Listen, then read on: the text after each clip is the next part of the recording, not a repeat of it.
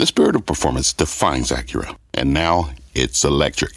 Introducing the all electric ZDX, Acura's most powerful SUV yet. While what powers their cars may change, the energy that makes Acura never will. Crafted using the same formula that brought them electrified supercars and multiple IMSA championships, the ZDX has track tested performance that packs an energy all its own. With a premium Bang & Olufsen sound system and up to 313 mile range on a single charge, and a Type S variant with an estimated 500 horsepower, the ZDX is everything they said electric could never be. It was built with the driver in mind, just like Acura's been doing since the beginning. We could talk all day, but the only way to experience this electric performance is to drive it yourself. Unlock the energy and order yours at Acura.com. Well, you got your scorecard on Wall Street, but winners stay late. Welcome to Closing Bell Overtime. I'm John Fortt on the other coast in San Francisco. And I'm Morgan Brennan at CNBC headquarters in New Jersey. Coming up on today's show, a can't miss interview with the CEO of AMD, Lisa Su, fresh off today's AI event. Her company's stock has doubled so far this year. We're going to talk about, of course, the latest efforts in AI, data centers, much more. Plus, we'll be joined by the CEO of CrowdStrike as that company makes inroads into the world of artificial intelligence to combat cyber attacks as well. But right now, we are less than 24 hours from tomorrow's crucial Fed decision. Joining us now is Vital Knowledge founder and president Adam Crisafulli. Adam, seems pretty clear they're going to be able to pause after the CPI number today uh, and the markets whew, sigh of relief reaction. But I, wonder when you look at the NASDAQ, it's at those high levels from January through May of 2021, where it bumped around before shooting up to 16K. So might this level here actually be reasonable? I think it's reasonable. I think the, you know, what I'm focused more on is the, the discrepancy or the dichotomy between the tech outperformance, NASDAQ outperformance, and certain other pockets of the market. I think overall, the fundamental backdrop is relatively favorable, and so the tech rally is justified. But I do think it is stretched versus the rest of the market. So my view is that there's going to be more of a catch-up trade in some of these other groups, like the equal weight S&P or banks. Um, you know, some of these groups that have lagged behind tech, but you know, the, it, tech had a decent earnings season. You do have a lot of excitement around this new technology with AI. Some of it might be a little bit ahead of itself in the near term. Um, but like I said, I think it's more the catch-up trade that's more appealing. Well, but but if if it's reasonable here, that doesn't necessarily mean I would imagine you want to rotate out of it. That's what I'm wondering. No, I don't think you know. I wouldn't necessarily short tech. Um, you know, I wouldn't. I wouldn't commit incremental money to it up here. You know, you kind of seen the price action. Something like an Oracle today. Terrific earnings, terrific guidance, very strong fundamentals. The stock faded intraday. The AMD AI event. You know, the products are very important. They're going to be important for the company going forward. You're going to speak to the CEO a little bit later uh, this hour. But you know, as far as the near-term story, a lot a lot of it is priced in. So it's more just I think committing new money to some of these other areas of the market that have lagged behind, that don't have as much enthusiasm, that have more appealing valuations. So, Adam, what is that? So, what do you think is compelling in terms of a catch-up trade? You had the Russell 2000 today rally 1.3 percent. You had materials and industrials and some of the other more economically sensitive sectors within the S&P leading the gains today too. I, am sure in part because of the China stimulus chatter and some of the yep. news we see coming there. I mean, are these areas that you'd be putting putting money to work or somewhere else? I think some of those, but I think more banks or energy um, or Chinese stocks themselves that have really underperformed. You know, there's been a lot of enthusiasm around China the last several days with stimulus actions. We're going to have Blinken uh, visiting Beijing in the next week or so, according to reports. Um, but Chinese equities themselves, so Hong Kong, mainland China, have lagged behind a lot of what's happening in the U.S. So I think, I think Chinese equities, um, you know, have more potential to catch up. Bank stocks are still um, big underperformers. Energy has catch-up potential. So to those areas that I think are a little bit more appealing, um, you know, than, than the overall S&P or tech. Yeah, and just to go back to the CPI print that we got this morning, the fact that we, we have seen headline inflation now halved from the peak uh, of last year. Is disinflation still a good story for the market and for equities here, or are there risks? So I think for the time being, intensifying disinflationary forces is certainly positive. Um, I think it will stay positive. I do I'm a little bit concerned, you know, quarter or several months from now, I think that disinflation is going to create some obstacles for certain companies um, in terms of earnings. And so there definitely could be some issues as we get more into the fall um, and the, and prices continue to drift lower. That you start to see companies um, have earnings problems because of that, and then it's going to create some hiccups for the market. But I think for now, it is a tailwind in general. Um, but again, as we get into the fall, if it hurts earnings more than it drags yields lower, it's going to create some obstacles for the overall market. Got it. Adam Crisafulli, thanks for joining us. The S&P finishing the day up 7 tenths of 1%, 43.69. Pretty meaningful on a day where we usually talk about Fed drift ahead of the FOMC decision tomorrow. Well, making moves in the AI space, we just touched on it briefly, but chip maker uh, AMD announcing today that its most advanced GPU for AI will start sampling to some customers later this year, making it the strongest challenge to NVIDIA so far, which dominates the market with 70% market share, according to B of A. Shares finishing the day down today, a little more than 3.5%, but keep in mind they have nearly doubled year to date. Joining us now in a first on CNBC interview, AMD CEO Lisa Su and our own Christina Partsinevelos. Christina, take it away.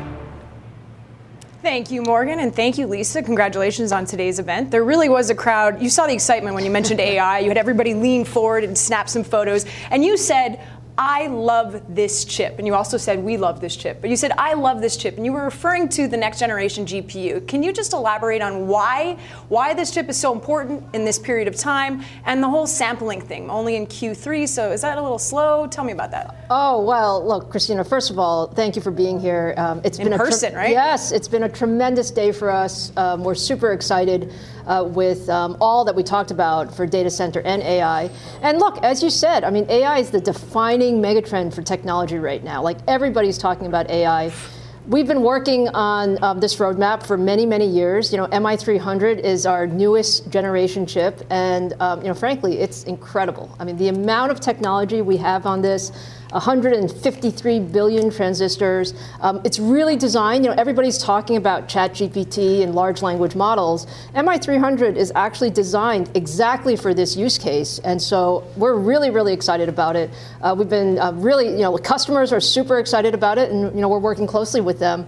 Uh, we will sample um, in the third quarter, and we'll be in production by the end of the year. Who is them? well, you well, said it, so. Well, first of all, we had a number of partners here today. You I know, I know. We some saw of our AWS, largest, Meta, that's right. Citadel. There's a list of VPs here, but who are your customers for that particular chip? what we see is there's a tremendous demand for GPUs in AI space for both training and inference. Um, we work with all of the largest uh, cloud manufacturers as well as many of the largest enterprise guys. And so, you know, the key is let's get these products to market as fast as possible. Um, we're actually a very differentiated, uh, Christina. So when you think about what you need on this, not only do you need a lot of computing, but you also need a lot of memory and a lot of memory bandwidth. And that's what MI300X does. It actually brings best in class, so best in class um, right. capability for um, inference of large language models, and everybody wants more GPUs. Everyone wants more GPUs, and this is, and you won't tell me the name of the, of the, of the customers, that's okay, but for the total addressable market, I, that's impressive. You said it's 30 billion right now in 2023. You plan to grow that to beyond 150 billion.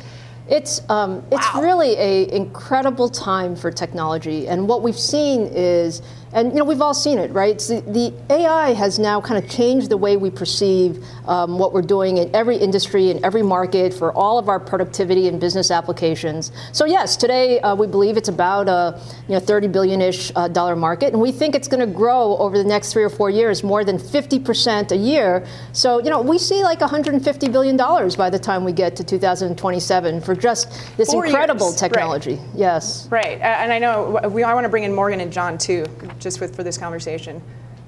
Hey Lisa, it's John Fortt. Good to see you. Yeah. Uh, tell us more about your AI software strategy because the right software tools kind of accelerate demand, make your chips easier for developers to work with. What's going to make your strategy different?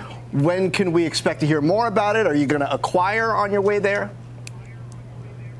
Well, John, first of all, great to talk to you again, always. And you're absolutely right. I think as important as AI hardware is truly the AI software ecosystem. And we had um, some great partners on stage with us today. So we had um, you know, the founder of PyTorch, we had the CEO of Hugging Face, uh, who was really working on some of the largest language models. And what we see is, you know, the world for software is really about number one, we've developed a really comprehensive um, software capability that's optimized to our hardware. We call that the ROCm ecosystem. But on top of that, we have um, all of these folks in the market really developing these frameworks. And the, the purpose of these frameworks is actually to make it fairly easy and transparent to move between different hardware ecosystems. And then there are lots and lots of open source folks developing um, the models on top of that. So when you see all these pieces, um, we think it's a fantastic time to really bring the ecosystem together. We've, we've put thousands and thousands of engineers um, on our AI software, and uh, we have a great overall ecosystem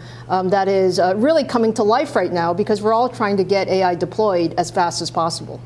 So, do you go by industry uh, in working with some of those models? We had Jensen Huang from NVIDIA on with uh, ServiceNow's CEO just a few weeks ago, talking about developing those those models with a, a, partner. So, I'm wondering if you're looking for major software companies to develop with. I know Arvind over at IBM has talked to us about Hugging Face as well. Are there areas where you think that you can make more progress than others?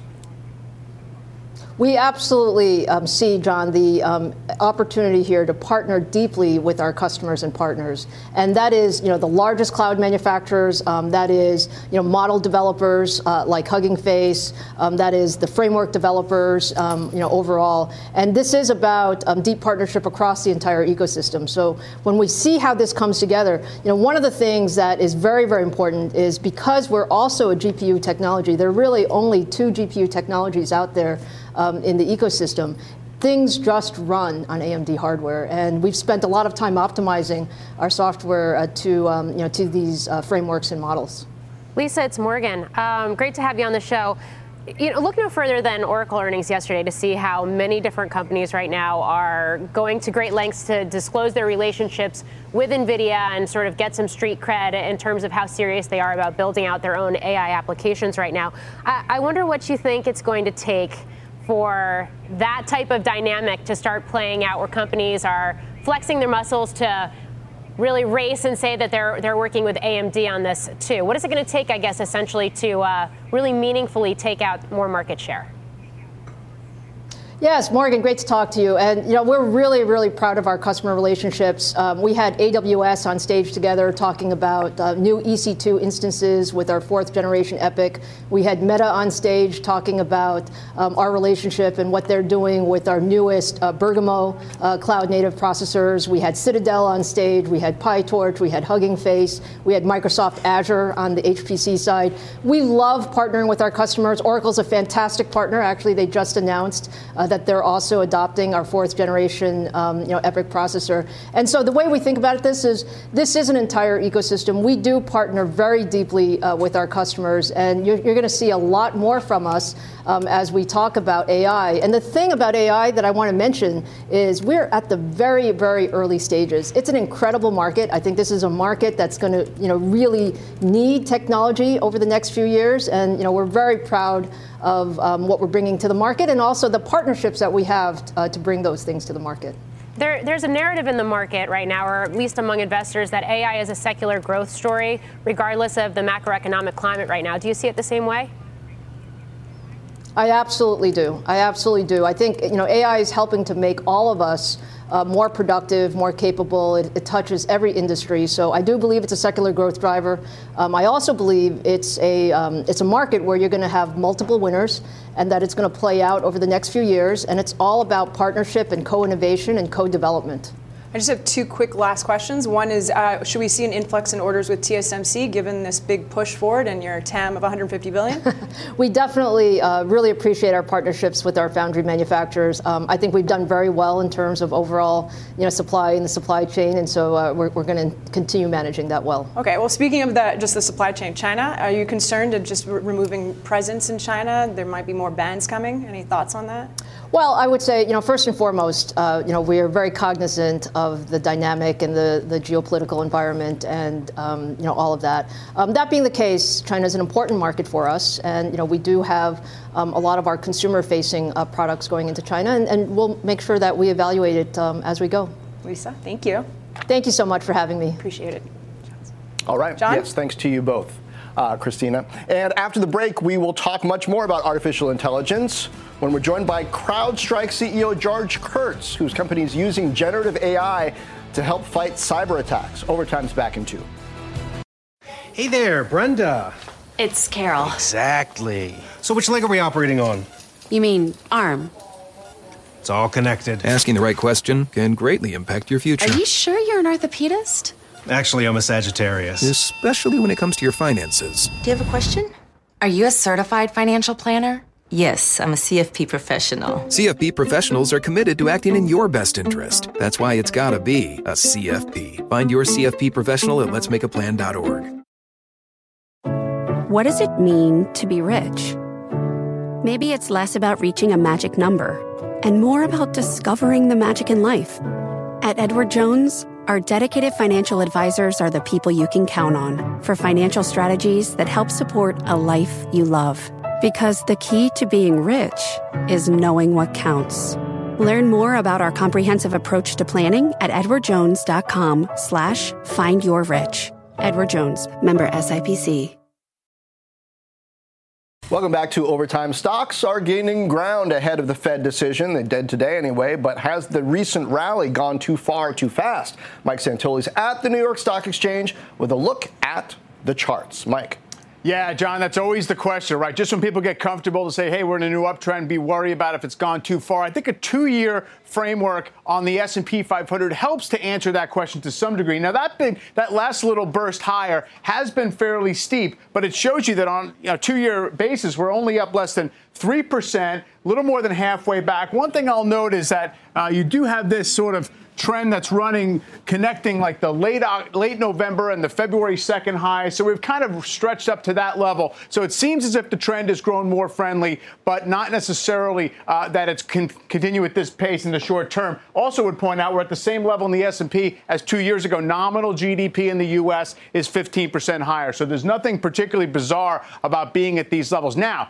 Focusing in on the NASDAQ 100, it's been the leadership area of this market. It has been running substantially hotter than the broader S&P 500. So we plotted here against what's known as the Bollinger Bands. It's basically just tracks the deviation of the index from its uh, underlying trend. It shows you when it's getting a little bit uh, overheated. So it has crossed above here. It's hard to see, but it's crossed above that upper level. This happens once in a while. You see it happen you know, back there. Uh, here is interesting too. That's before COVID, and that's September 1st, 2020. So it's after we had basically an eight or not, or let's say six or eight month run off the lows. We got a little overexcited, but then just kind of chopped sideways for a bit and resumed higher. My point is, it's not so much saying it's at a peak. It's saying it's probably got to slow down, cool off. It can do that easy, either the hard way or the easy way, John. So it actually kind of goes back, Mike, to what we were talking about with Adam Crisafulli a little bit earlier on the show. This idea that maybe there's a, a rotation yeah. afoot, and this is what you maybe perhaps want to see happen if you want uh, the leadership to not be so narrow and you want more of the market to participate. Right, and more to the point, Morgan, I would say it has been happening, not every single day, uh, but today you had a majority of stocks up. Consumer and uh, and industrial stocks were outperformers, so it is happening. I think one of the things you're wishing for when you hope for that is that perhaps the S&P 500 itself, the broad benchmarks, maybe don't do a whole lot as stuff catches up in the large cap uh, weights in the index maybe have to settle back a little bit. So things don't always uh, go according to what majority would wish, but that is essentially where the consensus is thinking right now. Got it. All right, Mike Santoli, we'll see you later this hour. CrowdStrike shares up 17% in the past month. The company recently unveiling its newest AI tool, a generative AI bot named Charlotte, aimed at helping customers with cybersecurity. Stock finished higher today as well. Joining us now, George Kurtz, CrowdStrike CEO and co founder. George, great to have you on the show. Talk to me a little bit about Charlotte, um, the details of this bot that you've rolled out, and why and why now. Sure, great to be here. And uh, when we think about Charlotte, we're really excited about this because it's it's way more than a bot. It's really a virtual security analyst and a, a SOC operator, if you will, security operations center. Uh, and it takes the collective knowledge of what CrowdStrike has been doing over the last decade, and it basically empowers our users to be able to leverage that knowledge, ask questions, get deep expertise uh, from our AI that we've harvested over the last 10 years. And really, the end goal is to stop breaches faster, drive down cost, and create operational efficiencies for our customers. It's in private beta right now. I've seen it. I'm pretty uh, impressed and amazed by what we've been able to put together, and we're excited to get it to market.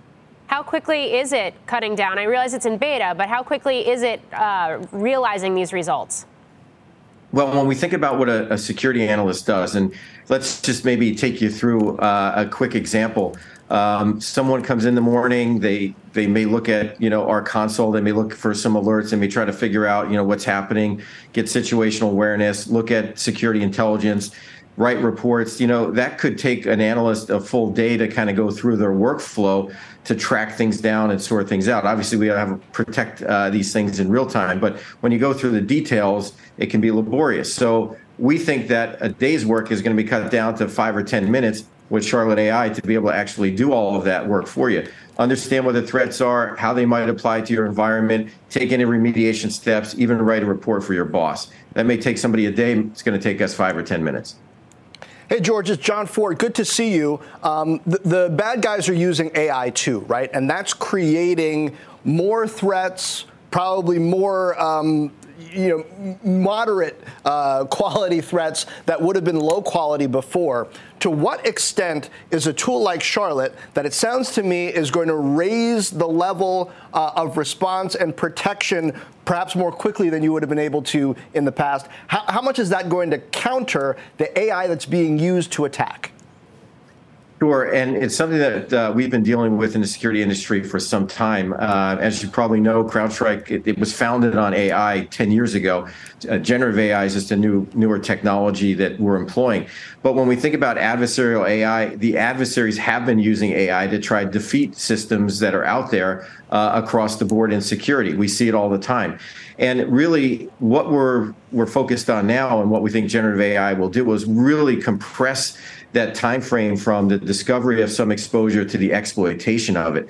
And that used to take days or weeks you know it may take hours now it may take minutes with generative ai the second piece of that is it actually democratizes this uh, small community of experts who can exploit these vulnerabilities like patch tuesday comes out with microsoft. Those those vulnerabilities get exploited. So the ability to compress that time to minutes rather than hours or days is something that is very scary and something that we're tracking closely what the adversaries are working on.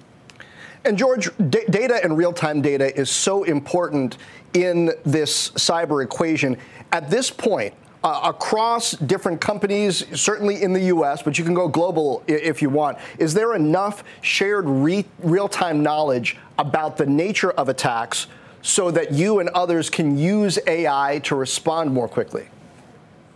Well, I think uh, there. I mean, there's sharing mechanisms uh, like something called the JCDC, which is comes out of the U.S. government. Those are great, but in terms of how systems work, and this is one of the benefits of CrowdStrike, the crowdsource in, in, in the name CrowdStrike. We've been doing this for over 10 years, and what's important is, and John, you'll hear a lot about data advantage, how much data organizations have. We collect seven trillion data points a week. That's great, but the the, the beauty of what we've done over the last 10 years is it we have human validated content. We have something called Falcon Overwatch, which is our managed detection and response service. And we've been able to validate these attack chains for the last 10 years, where our competitors haven't. They've created software. But now, in order, as you've probably seen with Chat GPT, you have to be able to validate the results, or you get what's called a hallucination, which is a wrong result. So that human validated content for 10 years is a huge barrier to entry and a data moat for us. And we think that's going to be a, a, real advantage for us in terms of the data wars and training these algorithms. Yeah, you mentioned government. You recently received Impact Level 5 provisional authorization from uh, the Department of Defense. It's, it's one of the highest security levels you, you can have uh, as a tech company. Uh, I guess just walk me through how you're thinking about future opportunities for defense contracting or working with the government in general um, versus the commercial part of your business. Sure. So obviously, we've been very successful in the commercial part and in the government. And in government, there's really a couple of different areas state, local, and federal government. And then it applies even outside of the US. So when we think about the federal government, we've been very successful uh, working with CISA, which uh, is a, a big part of helping shape the cybersecurity landscape in the government.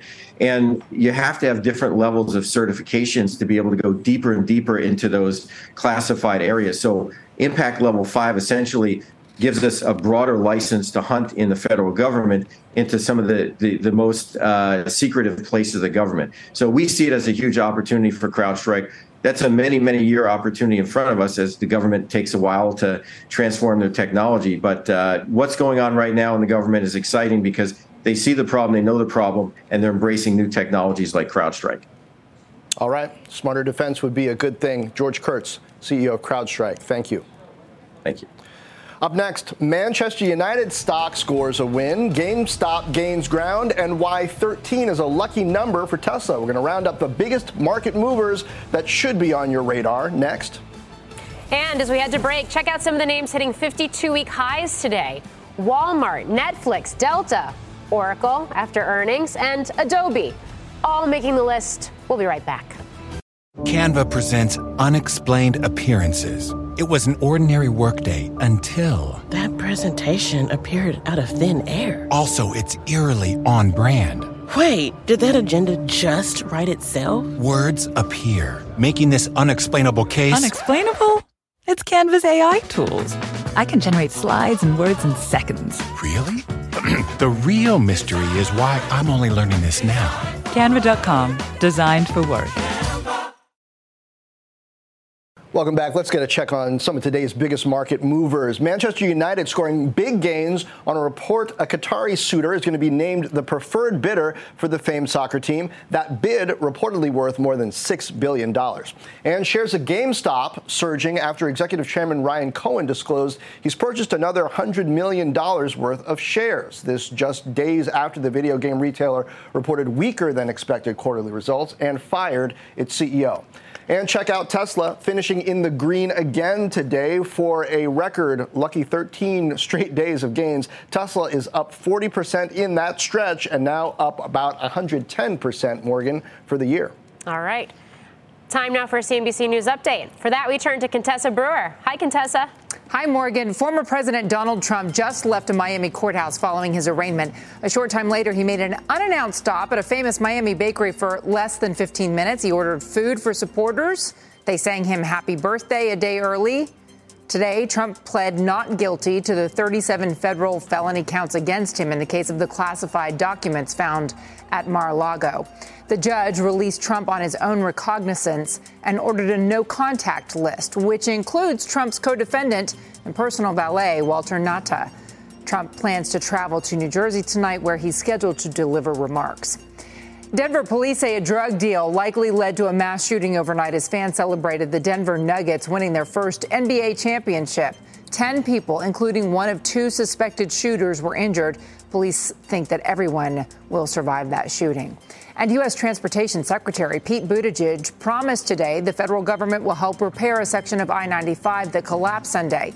Buttigieg said he expects disruptions in the trucking routes from the accident will put upward pressure on costs along the East Coast because truckers will be forced to travel longer, pricier routes. We'll keep our eye on that one, Morgan.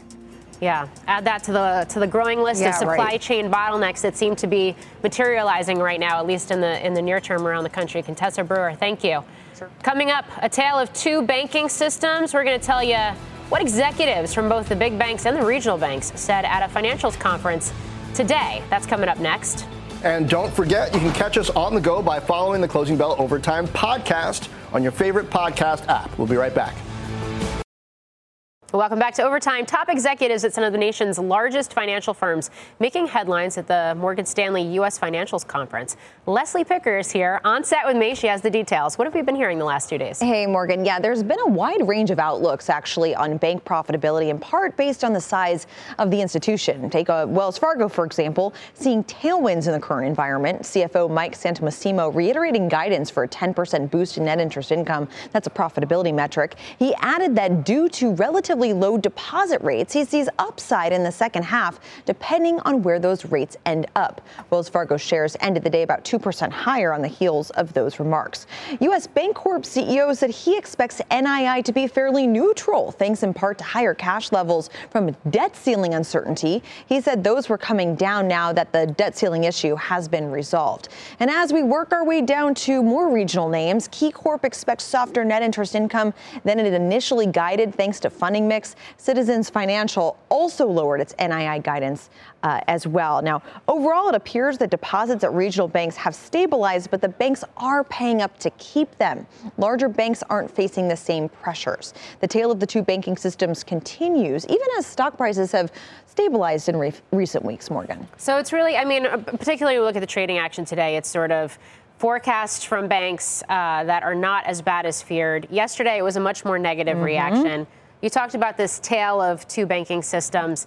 I mean, any sense that we're going to see more M&A or more consolidation, which we've been talking about, or are there other areas where banks are focused and making investments? It's a really big question in the industry right now, Morgan. So you're, you're right to bring that up because as you look at what's going on with regard to the various funding mix dilemma that some of the regionals are facing, if you did bulk up and kind of try and scale up to reach the level of the universals, you could kind of combat some of the pressures you're seeing both on the top and bottom lines in this current environment. The challenge, though, and this is a really, really big deal, is just overall regulatory uncertainty. Nobody knows the appetite for regulators to allow more bank mergers to take place, whereas historically that was very much frowned upon. This idea in the political environment, you know, do you really want a banking system that's in the hands of few versus the 5,000 banks we have now? It's, it's actually a really big question, um, both in Washington and Wall Street and beyond. Leslie, it's so interesting those CEO remarks. So, big picture for us here technology fueled fear in those bank runs that we saw that got you know the market into this regional bank yep. mess. Now, is it not fueling greed mm. as much, getting people to switch to, to places that are offering higher rates. Is that part of the lesson here, or, or, too soon to say? No, it's a good question because online banks have a much higher uh, deposit rate. They're paying a much higher deposit rate, around five percent, relative to uh, you know what large brick and mortar firms, regionals are paying less than one percent on their deposits. So there's a huge gap there between what online banks are paying versus what these brick and mortar banks are paying, and it's surprisingly sticky in this current environment. Consumers aren't necessarily willing to take their cash out of the brick and mortars, put them in online banks, even though they're just as FDIC insured um, as you know your your large universal banks, your big money market centers. But people say that you know people are more likely to get divorced than they are to take their deposits out of banks and switch their banks. And so it's just surprisingly sticky despite what we saw in March. Well, people are quite likely to get divorced, uh, fortunately or unfortunately, but you're going to need that money from the interest when That's you right. do. That's uh, right. Leslie, thanks. Up next, Mike Santoli is going to look at what easing inflation pressures could mean for the Fed. And take a look at shares of Logitech, the stock falling in overtime on news that its CEO is resigning. Bracken Darrell will stay with the company for about a month as part of the transition, while a board member fills in as interim CEO. Shares are down 3% right now. Stay with us. Welcome back to Overtime. Let's get over to Mike Santoli again at the New York Stock Exchange with a closer look at the inflation picture in America following today's Consumer Price Index report. Hi, Mike. Hi, Morgan. Yeah, today's CPI report did reinforce the confidence of the market that we do have inflation on the downswing, especially the components that are holding the CPI around that 4% level seem like they have downside momentum in future months. So it did seem to uh, essentially seal the deal for the Fed, perhaps to pause tomorrow. But the bond market has already been on board with this idea that inflation is well on its way to becoming under control. This is the implied five year inflation rate that's based on the pricing of Treasury inflation protected securities securities, you see it's right back to where it was about five years ago and really much uh, in the normal zone. It's, it's just over 2%. That's the Fed's long term target. It doesn't mean the market's got it right. This is going to be the exact inflation rate over the next five years, but it says the expectations component is already on board with this idea. So we can kind of set the, the Fed's aggressiveness aside as one of the real big challenges to the market. Perhaps the other element of this, John, is that the five year Treasury yield today closed above 4%. That means the implied real yield on top of the expected inflation rate is 2%. That's substantial. That should be a restraint on economic activity and potentially financial risk taking, but you wouldn't necessarily know it based on how the other markets are behaving right now. Mike, a lot of people were saying that the Fed was way behind the curve, which yep. I think you know was, was true, and that the Fed was overdoing it with the hikes, and they were going to destroy the economy. Um, does does this does this kind of put I don't want to say the lie, but it, it sort yeah. of looks like conditions have shifted, no? There's no doubt that the market has said the Fed is on the right track and well on its way to meeting its obligations. But when we were here I have to say, that would have been late 2021. Uh, that was a you know generational high in, in, implied inflation expectations. That's when we weren't sure the Fed was going to be able to get things under control. So the aggressiveness of 10 straight uh, rate hikes over 10 straight meetings, 500 basis points total, maybe more to come. Maybe they're going to have to hold it here. All the rhetoric and the action together have come down to convince the markets that yes, we're back uh, where we're supposed to be, at least on track to get there in terms of longer term inflation. Fed's been playing a mean game of poker. Not a lot of people yeah. were thinking they could do this. We'll see what happens from here, especially with commercial real estate. Mike, thanks. Yep. Up next, the CEO of Signifyd, a company that helps e commerce outfits fight fraud, on how online shopping is being impacted by the latest sign of easing inflation. Plus, a top strategist is going to tell us how the market is positioned ahead of tomorrow's key Fed decision when we come right back. Inflation coming in at 4% in May, moving in the right direction, but still above the Fed's 2% target rate. To help us get a read on the consumer, let's bring in Signifyd CEO Raj Ramanand. his company helps e commerce outfits detect and eliminate fraud using big data and machine learning. Raj, great to have you. Um, I want to sort of contrast what's happening in brick and mortar retail with shoplifting becoming this huge issue and, and business, almost industry, uh, and what's happening in e-commerce and your your customers. Similar forces trying to to thieve in both places, right? Absolutely. First of all, John, thanks for having me on the show. I, I think there's a couple of things that are happening in the market right now. First, consumer fraud, if you will, consumer abuse fraud is up 200 percent. Um, this is a massive number when you look at it from a risk perspective because retailers, as an example, if you think about what this could be, people buy something and then claim that they never actually bought it. And from a retailer's perspective, they've actually made the sale, assuming that they've got the sale, and then they come back and are completely liable for the return of that money so that the consumer is made whole.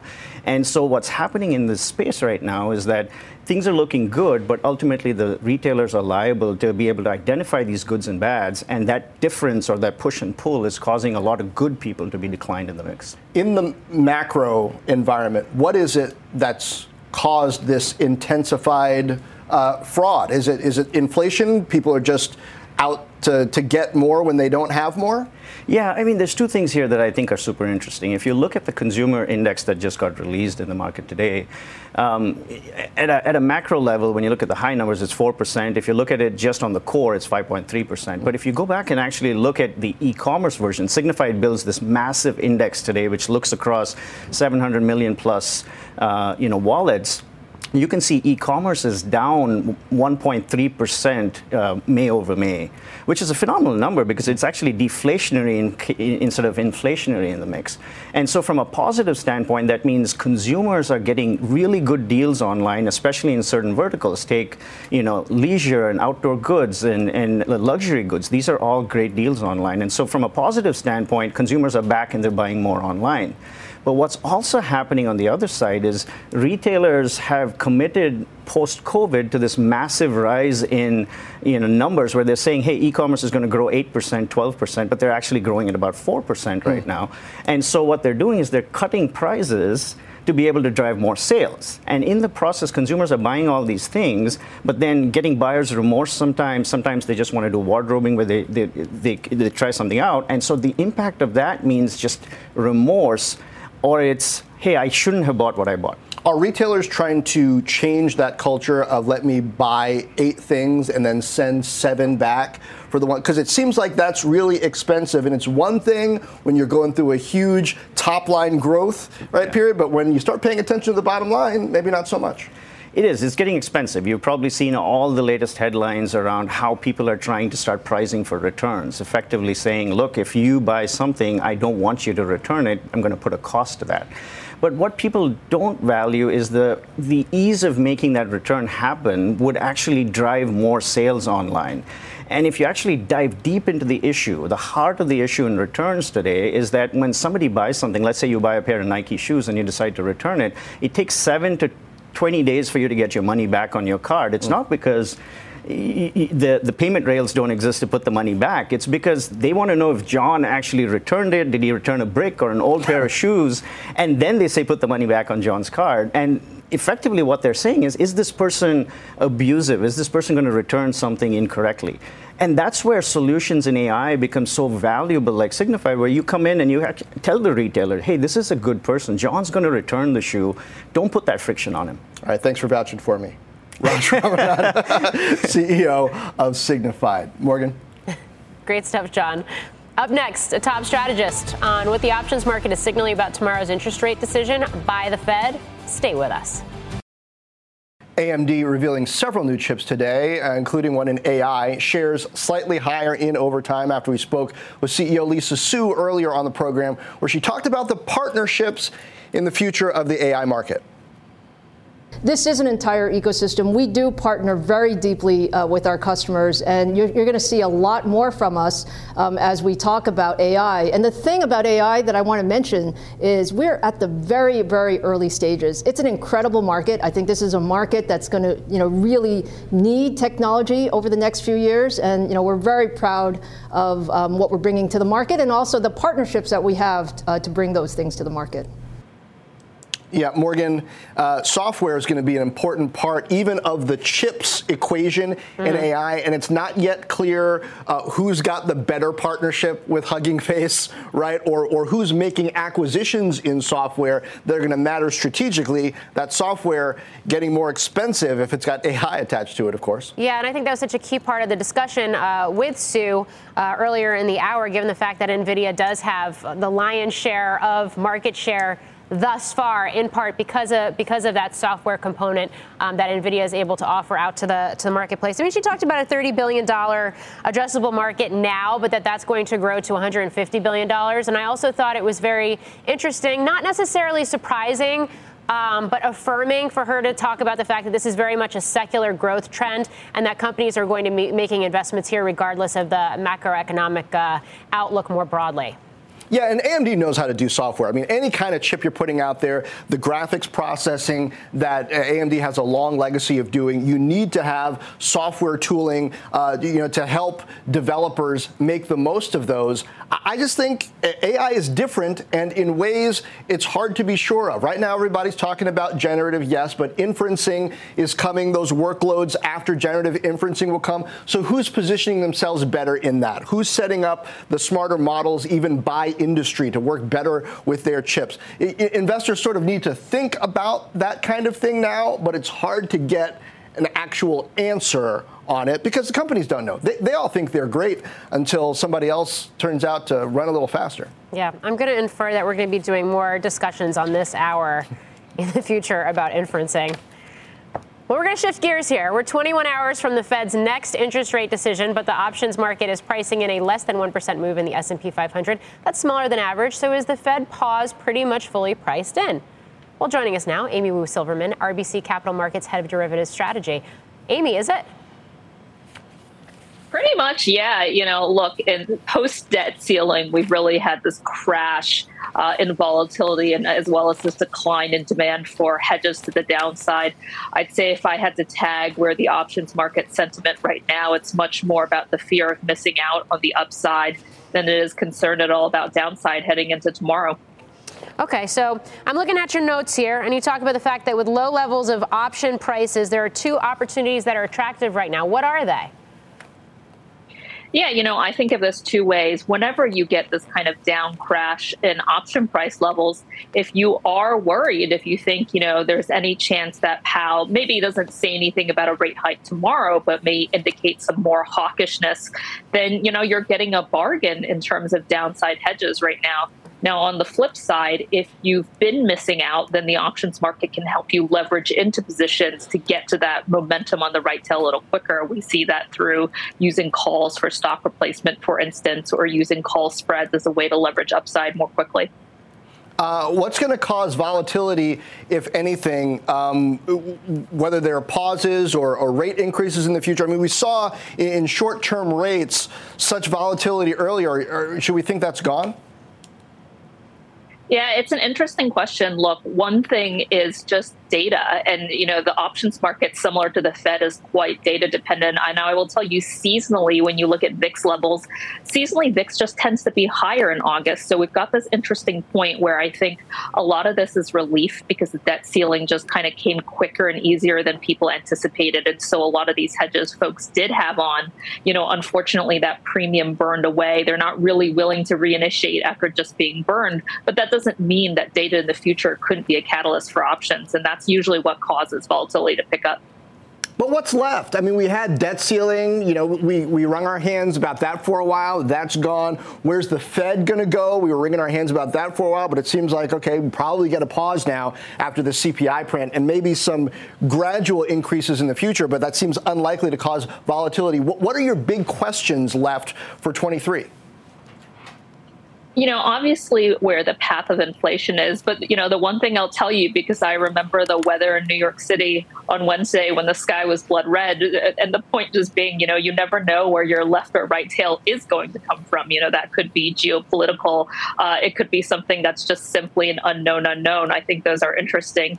But in terms of what is left, I think just each data point that comes out, if it surprises, I don't think that's baked in right now. Right now, we're baking in an options market, which sort of says slow and steady is the course. And, you know, as we have seen in the past, that's not always necessarily true. Indeed. Indeed. Amy Wu Silverman, thank you. Morgan, there's always Russia and China. Can't forget that. there's Russia, there's China, and there's those unknown unknowns that uh, that she just discussed there. I mean, it's just it's even interesting to see how quickly investor sentiment has flipped in this market, John. I mean, in the last two weeks, you had this major shift from most bearish to most bullish readings and least bearish readings since November of 2021. It happened so quickly. It does. And coming into this year, so many people were coming on our air saying, oh, stay away from tech, stay away, anything unprofitable, stay away from it. Now we got this AI wave, right? And, and unprofitable tech, as long as it's AI attached to it. And frankly, that's how it should be because all software is unprofitable until it is.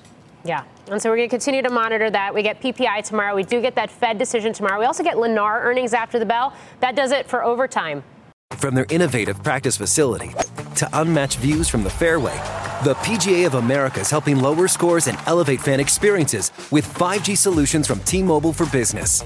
Together, we're using AI powered analytics to expand coaching tools and bringing fans closer to the pros with 5G connected cameras. This is game changing innovation. This is the PGA of America with T Mobile for Business. Take your business further at T-Mobile.com slash now.